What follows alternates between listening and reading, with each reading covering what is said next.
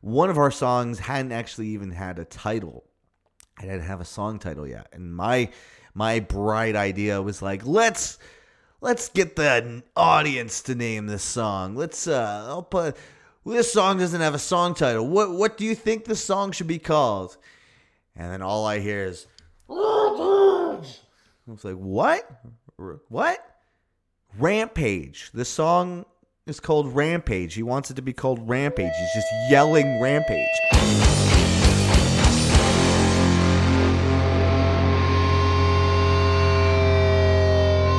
Welcome back, Bannock folks. You're listening to another episode of Bandecdotes, the podcast that holds it down for the underground sound here in Ontario, Canada. We uh, bring people from the music industry, you know, musicians, photographers, promoters, bring them on the show and have them tell some of the wildest stories they have from being around bands and all that band culture that those crazy stories that they just have in their pocket that always can bring up once in a while and make someone laugh or if they bring something up you can always relate to a story like that and uh, we feature music throughout the entire episodes. We play music from Ontario bands from genres such as punk, screamo, hardcore, metal, uh, indie, uh, shoegaze, anything underground, anything that's not getting the recognition that I think it deserves. And that's why we uh, have the podcast. I want to make people feel special. I never had something like this growing up. And I would have loved it. So uh, that's what that's why this podcast exists. Don't forget to like and subscribe, rate and review. Follow us in our Instagram at Bandecdotes, B A N D E C D O T E S. We got a Facebook page there with all our uh, updates as well. Um, yeah, and if you if you want to be a guest yourself, uh, reach out to me directly. I'm pretty easy to get a hold of. You can hit me up uh, through any social media platform. Um, but if uh, you're more formal and you want to do it the right way, hit me up with the Gmail. Bandecdotes at gmail.com. And uh, yeah, let's get talking. No shows to plug. Um, yeah, lots of stuff going on in the world right now, so shows aren't really happening. um, uh, the shows that Bandecdotes certainly had uh, planned for this weekend, you know, January 1st and January 2nd, um, with Wildside and, and Milspec with Hellbent there. Those shows are unfortunately aren't happening. Um, the idea is we'll postpone them when we can, but you know, with these restrictions right now, nobody really wants to commit to a date right now. Um, which is totally fair, right? Like it's it's hard to commit to these kind of things when uh, things are happening right now. But lo and behold, we will be back together, and the show will definitely happen again. All of us really want to play Niagara the few shows that did happen in between that you know small space where live shows were were up and running were a blast. And it certainly showed that like people were back into live music again. And uh, i feel like niagara was starting to see itself again turn it turn it turn the color that it knew it needed to be um, whatever the fuck the hell that means. Um, but unfortunately we had to pull the emergency brakes and now we got to start at square one again. But that's, you know, out of my control. That's out of your control. All I can say is, you know, get your vax and do what you can. And, uh, yeah, nothing you haven't heard before. Now, this week, um, we're going to do things a little different. Uh, you know, I normally have a guest on this week. But this week, um, since it's the week in between Christmas and New Year's. Everybody's in this weird limbo state. People are home from school. People are, you know, at, at, their parents' place. People are not working. I've certainly got the week off myself. So, um, you know, instead of uh, putting up uh, an interview and an uh, episode that um, you, you might miss, um, we're going to do an episode about me. Now, I know that's a little cringy. I'm even cringing at the thought of it. Um, but I feel like maybe a handful of you don't know me as well as I, I assume that you guys do. There's a handful of friends that certainly sh- uh, support the show, and I appreciate that deeply. But um, I, I, I, can imagine that there's a handful of people who don't know me nearly as well. And uh, I am a part of the music scene. I've played in bands and I do what I can to try and keep this music scene up and running. And uh, yeah, so a little bit of we can get into some uh, background of uh, a little bit who I am and some of the stories that I have from being in bands, and uh, and we could get to know each other just a little bit better. Right on. Well, let's get the show started off with one of my bands. This is a tune that just came out. Uh, we just put a music video out with it. Uh, Justice Krar of I Make Music Videos, IMMV, helped us out with this one. He's helped uh, Sinner out in the past with uh, music videos. He's great at what he does. Uh, he's played in bands. Um, yeah, he's he does quite a bit himself. Uh, this song's called Conundrum by Hellbent.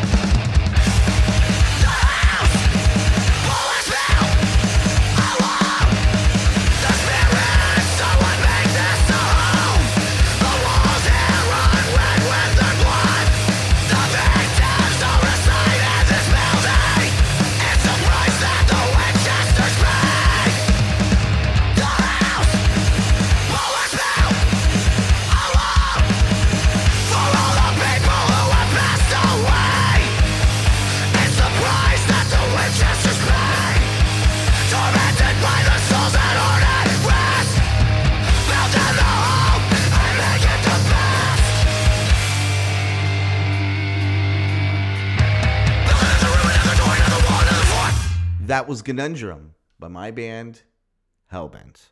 How you folks doing today? Thank you for tuning into this episode. This episode is so that you can kind of get to know me a little bit better. I'm uh, Phil Paxton. I, have been playing in the music scene and part of the community for the last uh, like 10 or so, more than 10 years since I've been in high school. So probably about like 2006, 2007 is when I started going to shows. I've seen the city of Niagara go through its handful of promoters.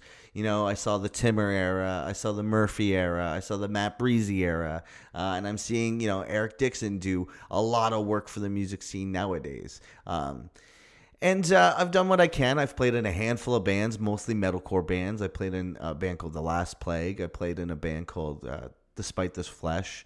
I played in a band called The, Merchant, and I played in a band called Shook, uh, Sinner, Hellbent, Druid. You know, I, I probably got three more bands coming out before this episode ends.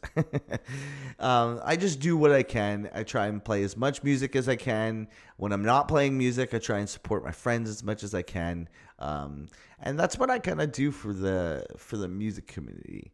Now, this past year, my bands haven't been so active because, obviously, of the pandemic and whatnot.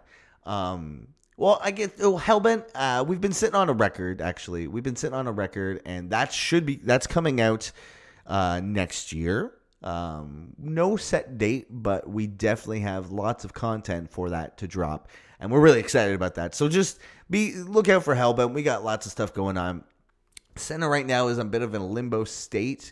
Um, we're going. We're just kind of rewriting, rebranding ourselves at the moment. Um, we really enjoyed the time not doing the hustle, uh, not trying to play every show. Uh, that's been kind of nice. Sinner was always typically doing that kind of stuff. And uh, yeah, this last year, like uh, we've just been writing. We've been taking the time and doing uh, some some writing, and hopefully th- throughout the new year, you'll hear something new from Sinner. Um, don't hold your breath though, because like we are taking our time. Uh, we want to make it as best as possible. We aren't trying to just make songs to make songs. We are doing what we can. Ah, you know what it is, though. Um, what got me into heavy music growing up was was probably you know when I when I was growing up, I was always into like punk tunes. I really liked like pop punk songs growing up um, Blink 182, uh, Sum 41, and Sum 41 uh, even brought uh, like a like a heavy edge to their sound, especially with that record. Does this look infected? Uh, they always referred to themselves as Iron Maiden worship. They they loved Iron Maiden, and somehow they translated pop punk through the their love of Iron Maiden, and uh, it, you could tell um, because you know in grade seven, uh, I bands like you know, artists like Eminem was pretty prominent, and everybody was listening to Eminem. You know, Eight Mile was just coming out, and uh, you know, Eminem's show all that hype had been released, and uh, I'm over here like talking about Good Charlotte and and and this band like Alexisonfire. Have you heard about this band Alexisonfire? They're from St. Catharines. They just do the screaming, and uh, that's what really kind of got me into mu- uh, heavy music growing up. Lo and behold, you eventually, you know, I remember having a thought when I was in grade seven. Like it was a pretty distinct thought, and it, and I don't know why things were so black and white because it's not. I want to I want let young people know that this isn't the case. But I thought to myself, listen, Phil, you have to either like heavy music or you have to like rap. You can't like both. Growing up nowadays, I do like both, but I had a very distinct moment where I was like, are you going to hang out with the kids who like rap or are you going to hang out with the kids who like punk? And I said, you know, I'm gonna hang out with the kids who like punk. There was nothing against any of the people who liked rap, but there was so many people listening to rap. Like I said, Eminem was destroying the, airwaves. You know, Missy Elliott, um, uh, Kanye just dropped. You know, Jesus Walks. So like, hip hop was is just as prominent as it was today, as it is today. But uh, too many people were listening to it and i'm sure so many people have that same instinct where if there's so many people doing something you typically want to drive away from that. And there wasn't enough people excited about good charlotte as much as i was. So I, I you know i took that route you know found my way with slipknot in the resident evil soundtrack and uh, ended up just liking heavy music. Heavy music, like screaming, never was a jarring thing for me. It was never something that I needed to get into. Uh, I actually had a harder time getting into hardcore because uh, I kind of started off with like metal, and the, their their yelling and screaming was was uh, it was a little bit more refined. Let's let's let's say that. Whereas like hardcore is more yelling and aggressive. That a lot of hardcore songs that back then it took me a long time to actually like come around to so um, it, it, was kind of tough for me to, to, to to get into that so that's kind of what got me into heavy music growing up obviously it snowballed and snowballed and got into more metalcore you know the bring me the horizon was a huge you know uh, Count Your Blessings was a huge album for me. That was a big one. You know, August Burns Red. Uh, I, I, remember seeing August Burns Red at L3 uh, just as like uh, Messengers was coming out. Um, that was a you know seeing Architects for one of the first times. Actually, seeing Architects, um, and they just released Ruin. So Sam Carter had just joined the band. They were touring with Holly Springs Disaster. They came through to L three, and Holly Springs was headlining the show. Just to like give you an idea of how uh, small of a band Architects was at the time. And I remember like maybe listening to one or two songs before, like on their MySpace page before I saw them, but they blew me away. Um, especially when they were playing songs off of Nightmare, like it was like. Uh, like those, those like those, those, those murder chords that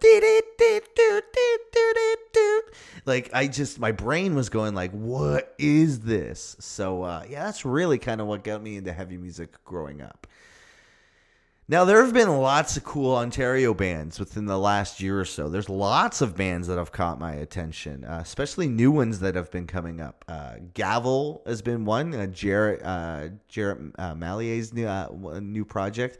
They uh, they play performed with a Category Five One Four uh, uh, the, earlier this month. Uh, they crushed it. They were a super cool band.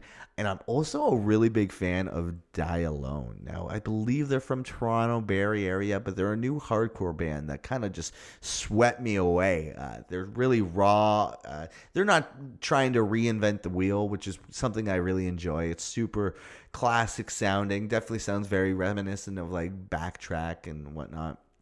They're a really cool band. Kothra is another one that's actually got me uh, really excited.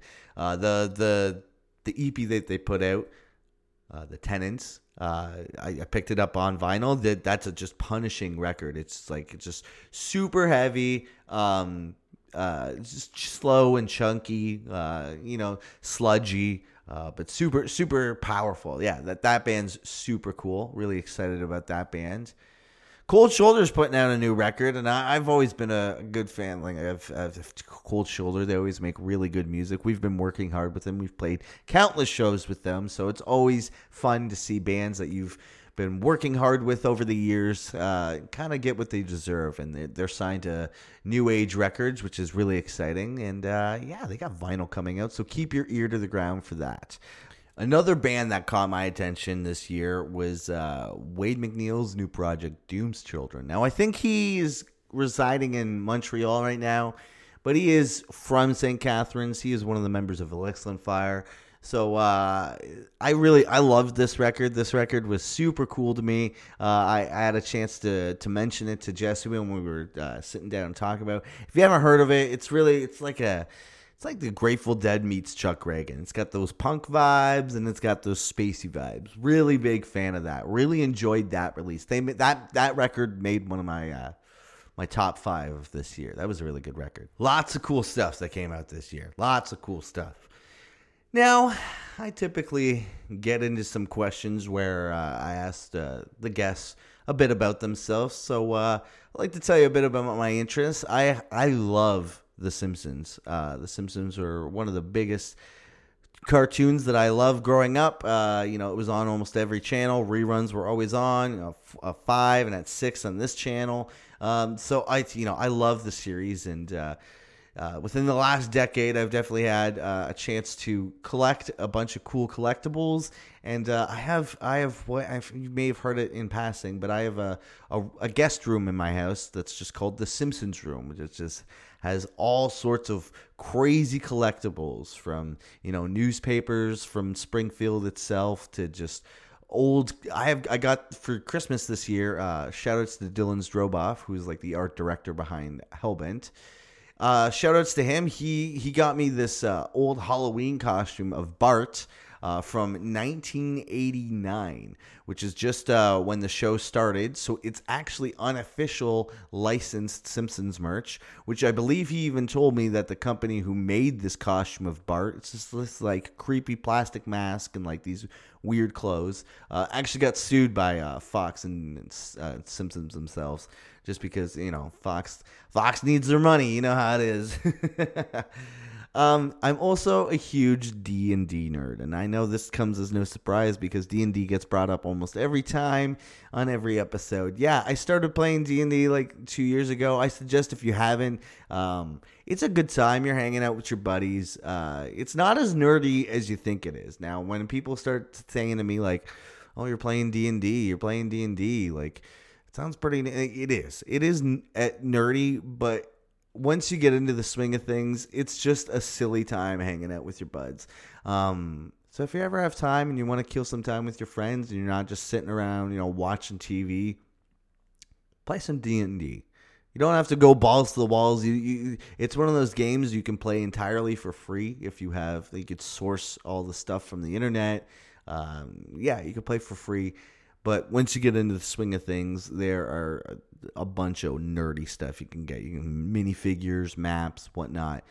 I loved the game. I I won't go on too much about how much I love D and D because I feel like I it gets brought up every time. I'm also a big fan of pizza. I love pizza, and I think I live in the pizza capital of Niagara here in St. Catharines. There are so many pizza places throughout the city. And uh, as a pizza lover myself, here are three shops that I suggest that you go check out um, if you're ever in the area. Number three, we'll go with Bella Noella's. Now, they've got a handful of different owners. Um, uh, I don't even know if they're actually still around. I haven't been downtown in a minute. I'm not working downtown anymore. Um, but when they were up and running, uh, I think it's still going. They definitely would cater to the Vita crowd, uh, vegan crowd, and uh, made all sorts of really cool Big Mac slices, and uh, yeah, they were a really cool place. I would I, I knew a lot of people who uh, worked there, and it was always a, a fun time. But I don't think they're if they are, they've gone through a couple management changes, and I don't even know if they're serving vegan pizza anymore. Don't know. That's how long it's been. I haven't been there since. Number two, I suggest you go check out Rollin' Pizza. Rollin' Pizza is on Ontario Street, and uh, they make all sorts of different kind of pizza. They make like the Detroit style pizza, where like uh, the, the the uh, the cheese is on the bottom and the sauce goes on top, or like deep dish, uh, Chicago style pizza. Uh, but they also do this really cool thing called like it's giant slice of pizza. It's like it's like it's as if a giant were to eat a slice of pizza in in uh, proportion to a giant.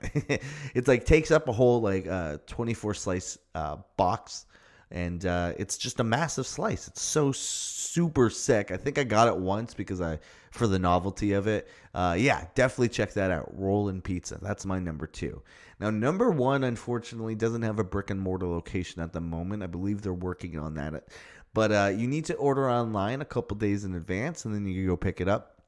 I'm talking about, of course, Boss Pizza. Now, this makes the best pizza that I've had in a long time. It's just uh, a fellow of the music community who's been working hard, uh, just uh, loves Buffalo style pizza and hasn't been able to get it uh, because of the pandemic or whatnot. So, just started making his own Buffalo style pizza and then eventually selling it. And believe if I'm not mistaken, a lot of the profits uh, go to charity. You know, he just covers his ass for as far as uh, stuff goes and uh, you know ingredients and whatnot. But uh, yeah, really charitable, super nice guy. Um, love that pizza. That's Boss Pizza. Definitely go check out Boss Pizza. I think you can just find their Instagram, Boss Pizza. Uh, yeah, those are my favorite pizza places in Niagara.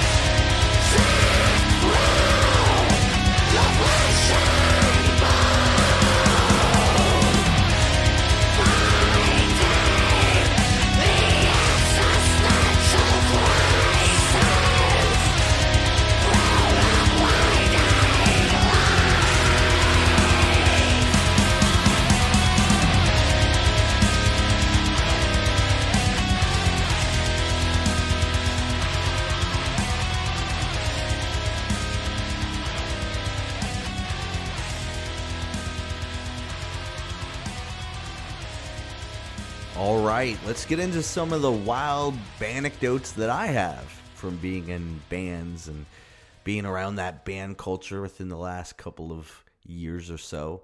Let's start with some Hellbent stories. Let's go all the way back to the very first Hellbent show, 2014, November 28th, in Toronto at a place called The Cage, which I don't think is around anymore, is unfortunate because it was a really cool bar.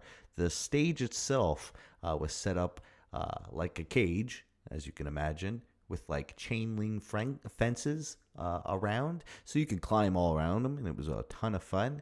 And uh, for whatever reason, I really don't understand. Um, you can get like some sort of cage membership ID or something. I don't quite understand what that gimmick was, but the, the, the whole idea was that you didn't pay any money. I certainly didn't pay any money. Um, you got your picture taken, uh, like with a like a backdrop, as if you were getting your mug uh, shot, as if you were going to prison. And they would literally print like he this guy had like a card printer and like would print off a fresh like plastic card that said like the cage, your name on it, and had that picture on it. And I, I really don't know. I still have that card. I don't know the significance of why you needed it. I think this guy just had clearly had a card uh, printer and was just like. I need to use this. I've spent all this money on this and I need to use it. Oh, use it for the bar. That's a great idea. People could have their own membership. It's probably just a that venue's not around anymore. I imagine they've uh, you know, buried themselves in uh, debt with uh, with uh, the materials to make cards. Anyway, this was at a place called the Cage. Um, really weird uh, up. Uh, I don't remember any of the bands. Uh, a band called The Flu played, Red Lines, and a band called Pube Floral. Now, I don't remember any of these sets. One thing I do remember was that everyone was fighting to open the show. Now, I don't know if you know, if you've played uh, Toronto before, or if bands who are outside of Toronto haven't played Toronto. Let me give you a solid heads up. Now, if you're in a small town like St. Catharines, typically the sweet spot is, you know, the headlining moment if you've got a decent following around here or the middle act uh, you know people typically haven't left the show yet they're showing up from their middle act. These are like small town kind of not necessarily rules but this is kind of how it goes. Now when you're in toronto it's a whole different bar game uh, bar game. Pun intended. That wasn't in like people who would normally argue over the headlining slot want to go first, and here's why: shows uh, start at like nine o'clock in Toronto for whatever reason. Well, the idea is that they want to keep the bar open for as late as possible, and uh, typically after shows, everyone rushes out. They're done drinking. The show is over. So shows don't start until like the doors don't open till like nine o'clock in Toronto, and like the first band isn't till like ten. Um, so everyone wants to play first because it's already late. And like if you play quote unquote head, if you're headlining a show in Toronto, you're playing like two o'clock in the morning. There was one time that Sinner had uh, booked a gig uh, in Toronto, and it was a it was a five or six band gig, and the first band hadn't set up by 10 o'clock, and the promoter insisted that we played last. Uh, we were playing with our friends in Twin Rivals. Uh, we just. this is the first time we ever did this, but we just got on our van and we just left. We went home.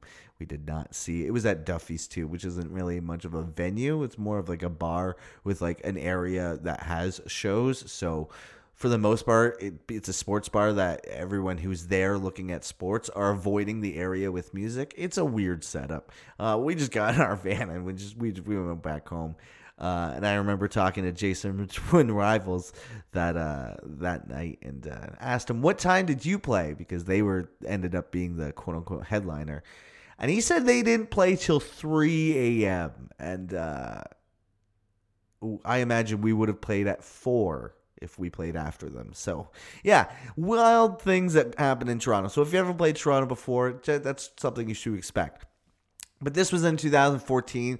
November 28th at the Cage, and it was, it was our first show. Um, we had a, a, guitarist in the band called Dan, who I had just met. Everybody else in the band knew uh, like knew who he was. Um, I had practiced with them some of these songs, uh, but I didn't quite know Dan. Uh, certainly not on a personal level. He's a great guy. Shout out to Dan. I got nothing bad to say about him. He's a good guy. Um, so we're playing last. Uh, not too many people are out, but there's uh, a homie of ours, uh, Mitch, who's came out and supported. Uh, he actually he plays in I can't I don't know what he's playing in nowadays, but he actually started off in Cold Shoulder. He he doesn't play with them anymore, but he started off in Cold Shoulder. So he was out showing support, doing you know it was probably late. It was probably three o'clock in the morning, and uh, doing what he can. You know, two stepping when you can, throwing down when you can, just showing support um, for our first show that clearly was kind of a dud. And then there's these two guys in the corner who I don't even know how to describe them as, as just giant gorillas. These guys were huge. These guys had face tattoos and hand tattoos, and they were just shouting. They were just yelling. They were super drunk and they were being super obnoxious. Okay. And they were, they weren't fuck around kind of guys. They they they they were super serious about why they're having, a, but they were also having a good time. They were being, uh, but they were being obnoxious. And I remember specifically in the moment uh, of of our set, one of our songs hadn't actually even had a title. I didn't have a song title yet, and my my bright idea was like, let's let's get the audience to name this song. Let's uh, I'll put this song doesn't have a song title. What what do you think the song should be called? And then all I hear is Rampage. I was like, what? What? Rampage. The song is called Rampage. He wants it to be called Rampage. He's just yelling Rampage in the corner there. So um, unfortunately, that song title didn't stick um, because of what followed after. Uh, we started playing our song Rampage, and Mitch having a great time going around, uh, you know, two stepping and th- uh, throwing down, and uh, he, he did something he probably shouldn't have, but again, was just having a good time. He uh, was doing a bit of crowd killing, and he, he you know, kind of did did some swinging of the arms near these guys, and these guys clearly didn't know anything about mosh culture uh, which is kind of a stupid word to say mosh culture. Um, and there wasn't really too many people in the venue at the time, so I understand that they probably took this as like an attack. Uh, they thought they were being Mitch was attacking them, whereas Mitch was just having a good time with the hardcore. Um, so next thing you know, these two guys are just like they're trying to fight Mitch. And then at one point they actually have him and he they got his hands they got his hands around his throat. So we have to stop our song, obviously. Dan, um, the guitarist who I just met at the time, drops his guitar and he's what he's doing. I remember specifically his idea was he just he went in and he stood between them and he, he separated them, and he just stood between them and he wasn't aggressive about it. But his thought process behind it was if he gets punched, they threw the first punch and then, then like a brawl can they have. Nothing like that quite happened. We did uh, I think the security ended up kicking out that guy, and we ended up playing, uh, you know, uh, our last song to Mitch um, because at that point I think everyone was like, "Let's get out of here. What is, what is going on?" And uh, that was Hellbent's very first show. That was a wild time, and uh, like I said, I was at the Cage in uh, 2014, November 28th. that was a wild time. Now, you've probably noticed that Hellbent's got a handful of wacky songs, uh, song titles, songs just about kind of about nothing. So I'm going to try and give you a bit of a backstory on some of these songs. Now, we have a song that we put out for a demo in 2020 called The Ballad of Scotch Hogan. It's a 15 second song. It's about how we don't like long songs. The song title actually has nothing to do with the song at all song's just about how we don't like long songs and we like short songs, and it's a 15 second song. You get it. It's a good. It's a good. But where we came up with that idea of this song title, we have to go back to a tour in 2019. Now, the beginning of 2019, we went on tour with a band called Spill Your Guts. Now, Spill Your Guts are It's kind of a weird way to explain this, but they are from Japan, but um, uh, I can't even remember. No, no, no, no, no. They're from China. They're from uh, oh shoot, I can't remember what city they're from. Um, they're from China though. Um, but it turns out none of them are actually, uh, they never uh, were born in China. It turns out that the city that they were in is kind of like a, uh, everybody goes there for work. Uh, so actually, everybody in the band came from a different part of the country. Dima came from Russia. Um, uh, their their drummer, uh, he came from. Uh, he was actually from Canada. I think he just came from just like uh, the Kitchener Waterloo area. The Shamus Tyler. Um, their bassist Jan uh, was from Quebec, like Quebec City, and their guitarist Larry, who came from Scotland. Now we had a great time playing with this band. We played a, I think a 10 day tour with them. We got to know them really well. They were such good folks. Shout outs to Spill Your Guts if you don't know them. They kill. Um, Larry, Larry's a good guy. Now, Larry, if you're listening, I doubt you are. uh, shout outs to you. You made that whole tour a great time. Um, and even getting to introduce my wife to you uh, was, was awesome. Now, Larry was a big fan of the bottle. We always got drinking almost every night and uh, the more Larry drank, the harder his uh, accent uh, was uh, became to understand. And uh, he was always referring to uh, if you had a bottle in your hand, if you had a, like a bottle of liquor, and he wanted to get a sip off it, he would ask for a wee up down, a wee up down, just a wee, a, a, little up down, and a little up, a little swig, up down is what they call it. A wee up down is what. is what we kept hearing throughout that entire tour. Now, after a couple drinks, Larry had a tendency of wanting to wrestle. Now, he wasn't like he didn't want to fight you. This wasn't like MMA. Like he didn't want to like punch you. He didn't want to like cause you really any harm. He actually just legit wanted to like wrestle you to the ground and like, you know, probably like like uh was it Captain Morgan it put put put his you know foot on top of it and arr, just kind of thing. he's not a pirate. He's not a pirate. I swear. Um, but he just wanted to always wrestle. Now, almost every night, like he found a victim to wrestle with, and uh, one night on tour, they they were wrestling, uh, or he was he wanted to wrestle somebody. They, we were in a hotel room, and uh, you know, no one was. It was getting kind of late. We're kind of like, you know, Larry, we should calm down. And he got the bright idea to just just jump into the ceiling fan. And we got footage of it. And when he jumped into the ceiling fan, and we all thought it was amazing. And uh, we came up with the name Scotch Hogan for him, which was just uh, the what he became after a couple drinks and when he wanted to fight you. So that is the Ballad of Scotch Hogan. Now, sockeye salmon sandwiches actually has a bit of a history behind it. That's a sentence I never thought I'd say. Sockeye salmon sandwiches um, we started. I, I, wrote that song with Corey, who's in Druid. Uh, we wrote that song when I was in high school. We were actually waiting for somebody to show up uh, at a band practice, and uh, my mom had just uh, fed him uh, a sockeye salmon sandwiches. So uh, he just play, played this like. Uh, this riff sockeye salmon sandwiches, sockeye salmon sandwich, and we just thought it was such a funny idea that, like, you know, the, the that itself didn't go further than that. It was just something that happened before practice. And the other guys showed up and he said, Listen to what we wrote when you weren't here sockeye salmon sandwiches. All right, that's stupid. Let's go on to making our metalcore stuff. And that's where the idea ended. Now, years later, we're talking, Hellbent and I, we're, we're talking song ideas. And Breezy comes up and he's like, what about sockeye salmon sandwiches? And I was like, yeah, of course. It's such a silly song. It's such a stupid, silly song that why can't we make this?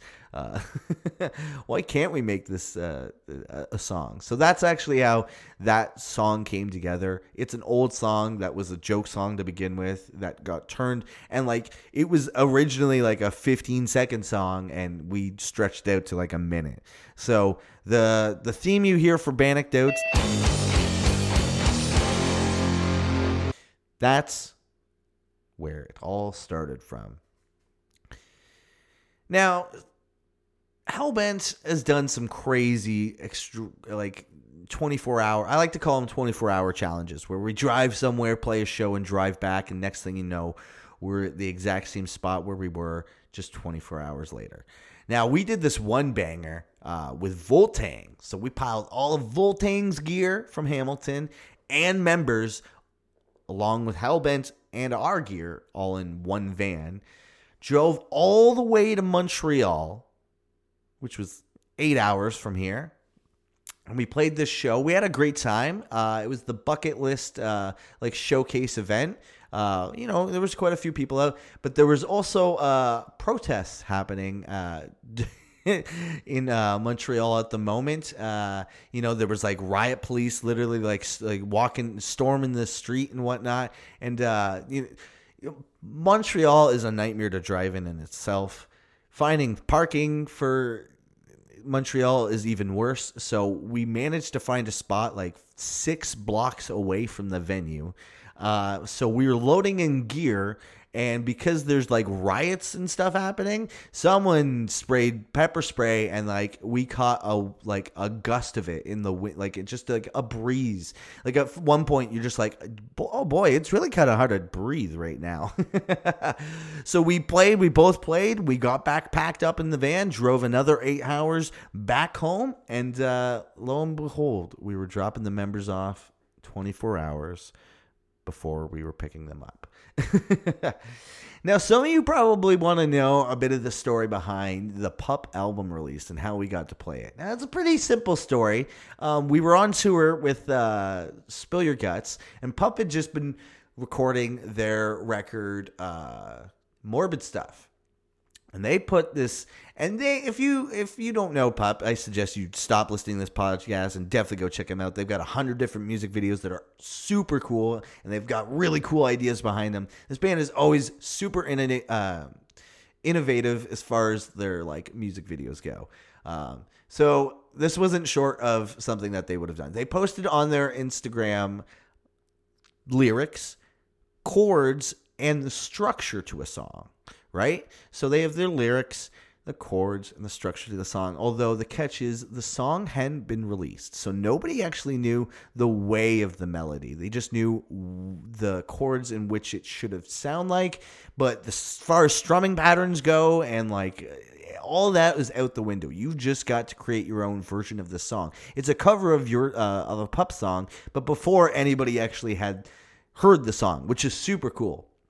So we had a day off and we threw it all together. You know, we those aren't real drums on it. We just kind of threw it together, and uh, it came out great. It turned out amazing, and we are super happy with it. And they also were like, send us a video with it so that we can include it in our music video. And you know, being hellbent, we're like overthinking things. Like, well, it should just be a video of us playing. No, probably every band's gonna be doing that.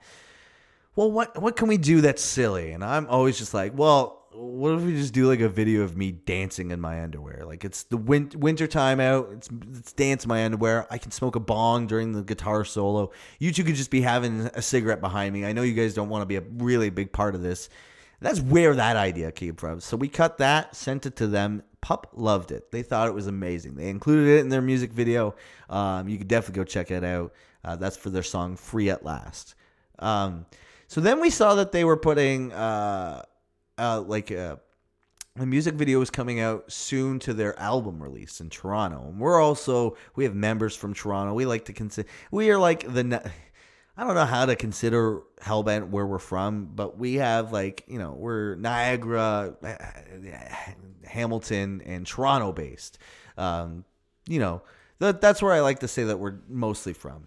So we reached out and I said, you know, hey, we saw that you're doing an album release in Toronto. We're from Toronto. What are the chances we can open the show up for you? And they said, got back to us pretty quick, and we're like, unfortunately, it's not the case. Uh, we already have openers lined up. You know, agents and money is involved, and so we can't just kind of just throw you on. Uh, we can't make that happen. But, however, they came back to us. They're like, we have a really cool idea. And before we say anything, we just want to make sure that we can make it happen. So we just kind of, we're in this limbo state. We're hoping to hear something back from them and, uh, you know, kept in touch. And eventually they were like, all right, so here's the plan. We want you to come out and play your version of our song before we play our version. And uh, we're like, that's amazing. That's like a sold out Danforth crowd. How could we say no? so uh, we totally went out and uh, uh, we shredded it. I, I, I, wore some tearaway pants. I ripped my tearaways off and danced in my underwear. It was a sold out crowd to Danforth, and we were super happy that that happened. We're super thankful that Pup gave us the opportunity to do that and showcase some of our music to a crowd who who objectively loved it and had a great time with it. It was such a good time. Hopefully, I could get one of the members on the show soon enough because I'm sure they've got a handful of cool stories to tell, uh, especially being in a band like Pup and always having so much fun.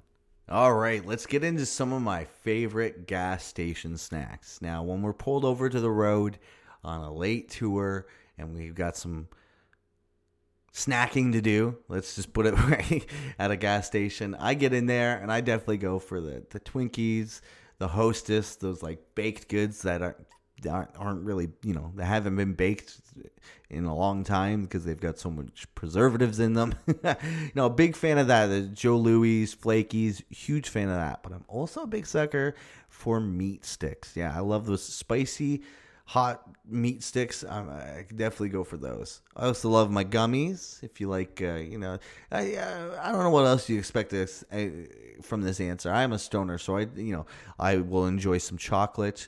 Uh, especially that candy popcorn with all the chocolate on the popcorn. That stuff's been out of this world. That's been coming out. yeah, no, uh, and I, I, chips. I love chips. Love Cheetos. I guess you could just say I, I love the whole friggin' gas station. I love Slurpees and uh, you know whatever's on my mind at the time. I will definitely go through. I guess it, it might be easier to say what I don't like. I'm not a big fan of m- mint, which is like I guess like one of the only things that you can. It's pretty easy to avoid. Get, like I I'm not gonna get gum for like a snack at a gas station. Like I don't. I you know don't like any of that stuff. Now, if Hellbent had our Rockstar Dream Rider, if we were at the size of Metallica and we were playing an arena, what would be waiting in our green room? Now, I love asking this question, and I I have picked up a couple people's ideas along the way uh, because they certainly are good ideas. Uh, we would definitely, I would want the room to have posters of obscure let's let's just say if obscure movies that didn't do very well, uh, like so maybe like a like a the Adventures of Pluto Nash poster over here, and maybe like uh, uh the Master of Disguise poster in front of me or something. something like that. Something just that's not uh that's just obscure posters that would make me laugh and like catchphrase. That that was something I would certainly enjoy. Uh, zebra couches. I would like some zebra couches. Not the size of Metallica. I think that's not too much to ask. I want some of the couches that we get to hang on to be zebra pattern. Now, I don't want them to be made out of zebras. I just want them to be, you can paint them zebra uh, with black and white. I don't, I don't care. I just want them to be zebra colored. Now, obviously, we're going to have a big screen TV playing some ridiculous stuff. Maybe just like, uh, the entire series of like there's uh, I know there's like YouTube channels dedicated it, but like 24 hour uh, channels that are constantly playing stuff like you know like Aqua Teen Hunger Force, just like an, a TV just constantly playing Aqua Teen Hunger Force. This is by the way my ideas. I'm sure Nick and and, and Breezy would be like, uh, no, we could get rid of this, this, and this, and this. This is too. You know, I can hear Breezy in my ear being like, this is too expensive, and we can get away doing this. Like, now this this is my ideas. I want zebra couches. I want obscure posters from movies that didn't do too well, and I want Teen Hunger Force playing on a big screen TV. I want a couple arcade cabinets. Specifically, there's a really fun uh, Simpsons arcade cabinet, and it's like one that they never ended up releasing for like even Super Nintendo. I can't even remember what it is, but you you can be Marge, you could be Lisa, you could be Bart, and you could be Homer, and you, you could be it's like a four player game. Everybody could play this cabinet at once. Um, yeah, definitely want that there. Maybe a Mortal Kombat arcade cabinet so that I could try and like beat Breezy or something, you know, boost my ego a little bit. Something wild like that. Um, obviously, you know, a lot of people say like, you know, beers and pot. Let's get extravagant with it, all right? Because I'm at the size, I can afford this kind of stuff we're gonna ask for a hookah in the middle, right? Yeah, nobody nobody seems to smoke hookahs anymore, so we're gonna have a hookah in the middle there, flavored with like blueberry, some strawberry, something like that. So we can all just go up and hit it at any time. It's just a big pile of fucking pot smoking at all times, and then um uh, I would like uh, like an ice sculpture that dispenses booze. Now, I'm not even much of a big booze drinker myself, beer or whatever. Um, but uh, you know, again, we're extravagant. We're uh, we, we it's in the budget. We can afford this. yeah, some sort of ice sculpture that dispenses uh, liquor. That would be a lot of fun, just because uh, we could. And you know what? I want a clown uh, performing. I want a clown performing magic in the corner. So a magician dressed as a clown uh, in the corner. That uh, once you approach, he's kind of like a like a NPC, like a non-playable character uh, in like a game. once you approach him, he starts talking to you, but otherwise he's just in the corner doing some sort of repetitive action that uh, that is uh, allows him to do. yeah, that's that's what we would we would have in um uh the in my in our rider in our dream room. Obviously, I would like to take the dog for a walk. That one's a fun one. Uh, having a signed picture from a celebrity, that's cool, guys. Probably throw those on the list. But uh, some of the ones that you maybe haven't heard, that's what I would. That's what Hellbent's green would uh, green room would look like if uh, we were playing arenas. Let's get into my top favorite artists. Now, uh, this one's always really tough for me to answer, and I think I have answered it in the past, so I'll, I'll go pretty quickly with it. My all-time favorite artist of uh, all time is Sean Daley. He goes by the name of Slug. He is part of a group called Atmosphere from Minneapolis. Uh, they've been around since the 90s. He runs a group called Rhymes, uh, or sorry, he runs a label called Rhymesayers that has people like Brother Ali on it, Prof, uh, Dem Atlas, lots of cool uh, rappers, and uh, I'm a big fan of just Rhymesayers in itself. Uh, a lot of cool people on that uh, label, and uh, he runs it himself. He's like he's an artist that runs the label, so there's it's just a little bit more home. It's just a bit more cozy. let's just put it. Uh, uh, it feels good and to see to a rapper he makes such good music and he's evolved so well over the years uh, growing up and be, be becoming more of a dad and whatnot and i'm still a huge fan i know a lot of people have like fallen off a lot of his new music but it's some of my favorite stuff by him he's number one. Uh, number two is probably going to go to metallica. Uh, metallica is a big band for me growing up. Uh, you know used to be obsessed with them. Uh, love them. Uh, don't care what you think. Not a big fan of the saint anger record. That album's trash. Don't care what you say. Uh, um, third band's probably gonna have to. I'm gonna give it to. I'm gonna give it to Every Time I Die. Big fan. My wife and I are big Every Time I Die fans. Uh, they're they're funny folks outside of their music. Uh, any you know the shit happens series or the DVD before that. Uh, very funny. Um, the, the comical guys, uh, and they they do a lot. They they uh, present themselves uh, in a matter where you know uh, you could tell that uh, what's important to them, uh, and uh, they're they're an important band that uh, I've always been a big fan of. Got crazy good riffs, got tunes, and the and the new record that just came out is is amazing. It definitely made my uh, top five of the year. Now we're getting into four and five, band four and five. I'm gonna have to probably give it to Slipknot. Slipknot, I've seen over. I've only actually seen them once, and that was only a couple years ago. They put on a hell of a performance, but like you know, getting into nu metal growing up, uh, they were definitely one of those bands that you're like, "What is this? They got Mass It's so spooky and crazy. This is, speaks to me, right? I I'm a different kid. I, I this this makes me want to." Make you know makes me feel like I'm a different kid listening to this kind of stuff, and that's that's kind of where they're super important to me. Corey Taylor is obviously a fantastic vocalist. He's a great singer. He's a big screamer and all that fun jazz. Uh, uh, rest in peace, Joey Joey Jordison. He was a fantastic drummer, but uh, also shout outs to Jay Weinberg, who is also a really good drummer for them. Yeah, Slipknot would probably have to be my fourth. And then uh, coming in for five, I'm going to throw a curveball at you. And I'm going to say Brendon Urie. Brendon Urie of uh, Panic at the Disco. I love Panic at the Disco. Panic at the Disco is uh, been a band for me. He's a fantastic vocalist. He's a good songwriter. Uh, even in his interviews outside of his music, he has gone and he's just he's a genuine person. He's silly. He, I feel like Brendon Urie and I would get along really well. Brendon Urie, if you're listening, and I know that you are, uh, you should definitely come on the show. All right. Well, there's uh, top five artists there for you. There's a couple stories that I've uh, sent you with that I hopefully haven't told within some anecdote episodes along the couple uh, over the couple months. But uh, yeah, hope you've enjoyed this episode. Um, you can always find me at at Munky Phil M U N K Y P H I L. Uh, that nickname comes from my nieces. Uh, I was always Unky Monk, or sorry, uh, Unky Phil to them, and then I said Munky Phil one day, and then it stuck. So I'm Munky Phil to them, and that's me on uh, Instagram, Munky Phil at Munky Phil.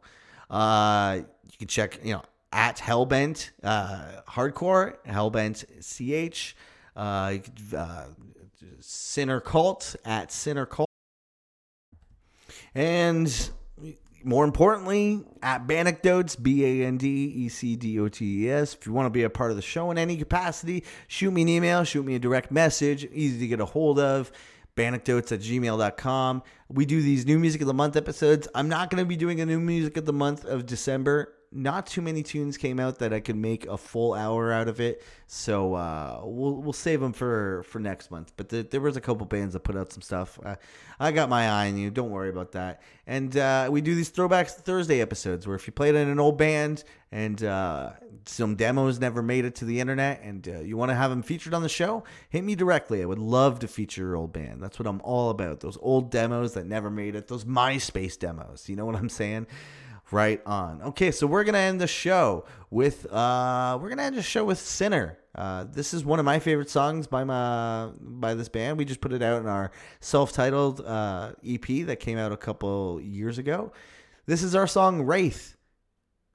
Take it easy, folks.